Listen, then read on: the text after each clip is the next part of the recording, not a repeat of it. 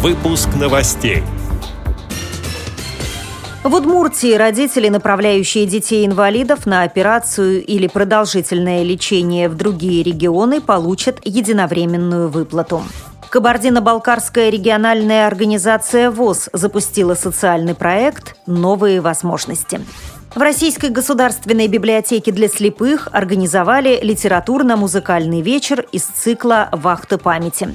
В Индии прошел национальный конкурс по чтению Корана для незрячих и слабовидящих людей. Далее об этом подробнее в студии Наталья Гамаюнова. Здравствуйте. Здравствуйте. В Удмуртии родителям, направляющим детей-инвалидов на операцию или продолжительное лечение в другие регионы, дадут единовременную выплату. В этом году 348 семей получат по 3675 рублей. Порядок оказания материальной помощи таким семьям утвердил Президиум регионального правительства, сообщается на сайте «Русская планета». Цитирую слова министра социальной, семейной и демографической политики Удмуртской республики Республики Ольги Карипановой. Правом на получение материальной помощи может воспользоваться один из родителей ребенка-инвалида или его законный представитель. Чтобы получить финансовую поддержку семьям, направляющим своих детей на продолжительное лечение или операцию, необходимо заранее обратиться в территориальные органы соцзащиты по месту жительства. Конец цитаты. Всего в бюджете республики на эти цели выделен 1 миллион 281 тысяча рублей. Кабардино-Балкарская региональная организация Всероссийского общества слепых запустила социальный проект «Новые возможности». Инвалидов по зрению и членов их семей будут учить пользоваться средствами технической реабилитации. Цитирую слова председателя Кабардино-Балкарской региональной организации ВОЗ Ларисы Черкесовой.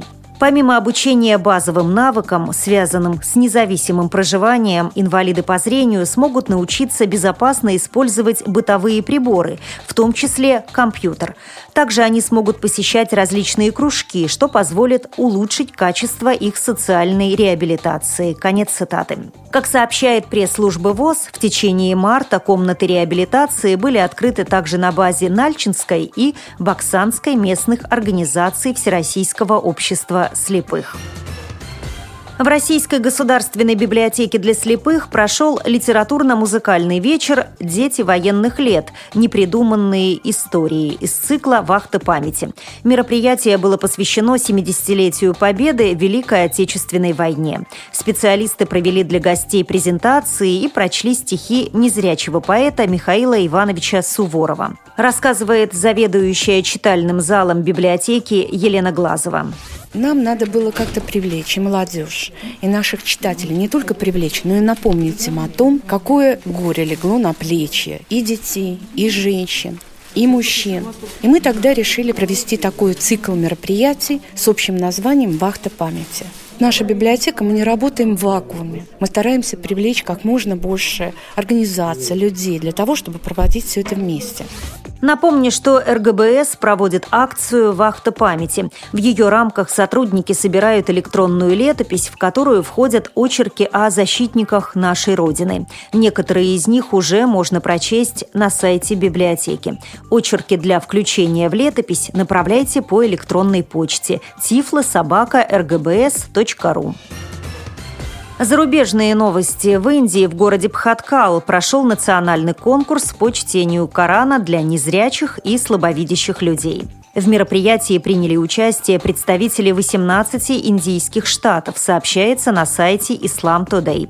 Первое место занял Хафиз Мухаммед Анис Будду. Ему вручили приз в размере 50 индийских рупий. В перерасчете это 46 тысяч рублей. Отмечу, что все участники получили грамоты и небольшое денежное вознаграждение. С этими и другими новостями вы можете познакомиться на сайте Радио ВОЗ. Мы будем рады рассказать о событиях в вашем регионе. Пишите нам по адресу новости собака ру. А я желаю вам хороших выходных, всего доброго и до встречи.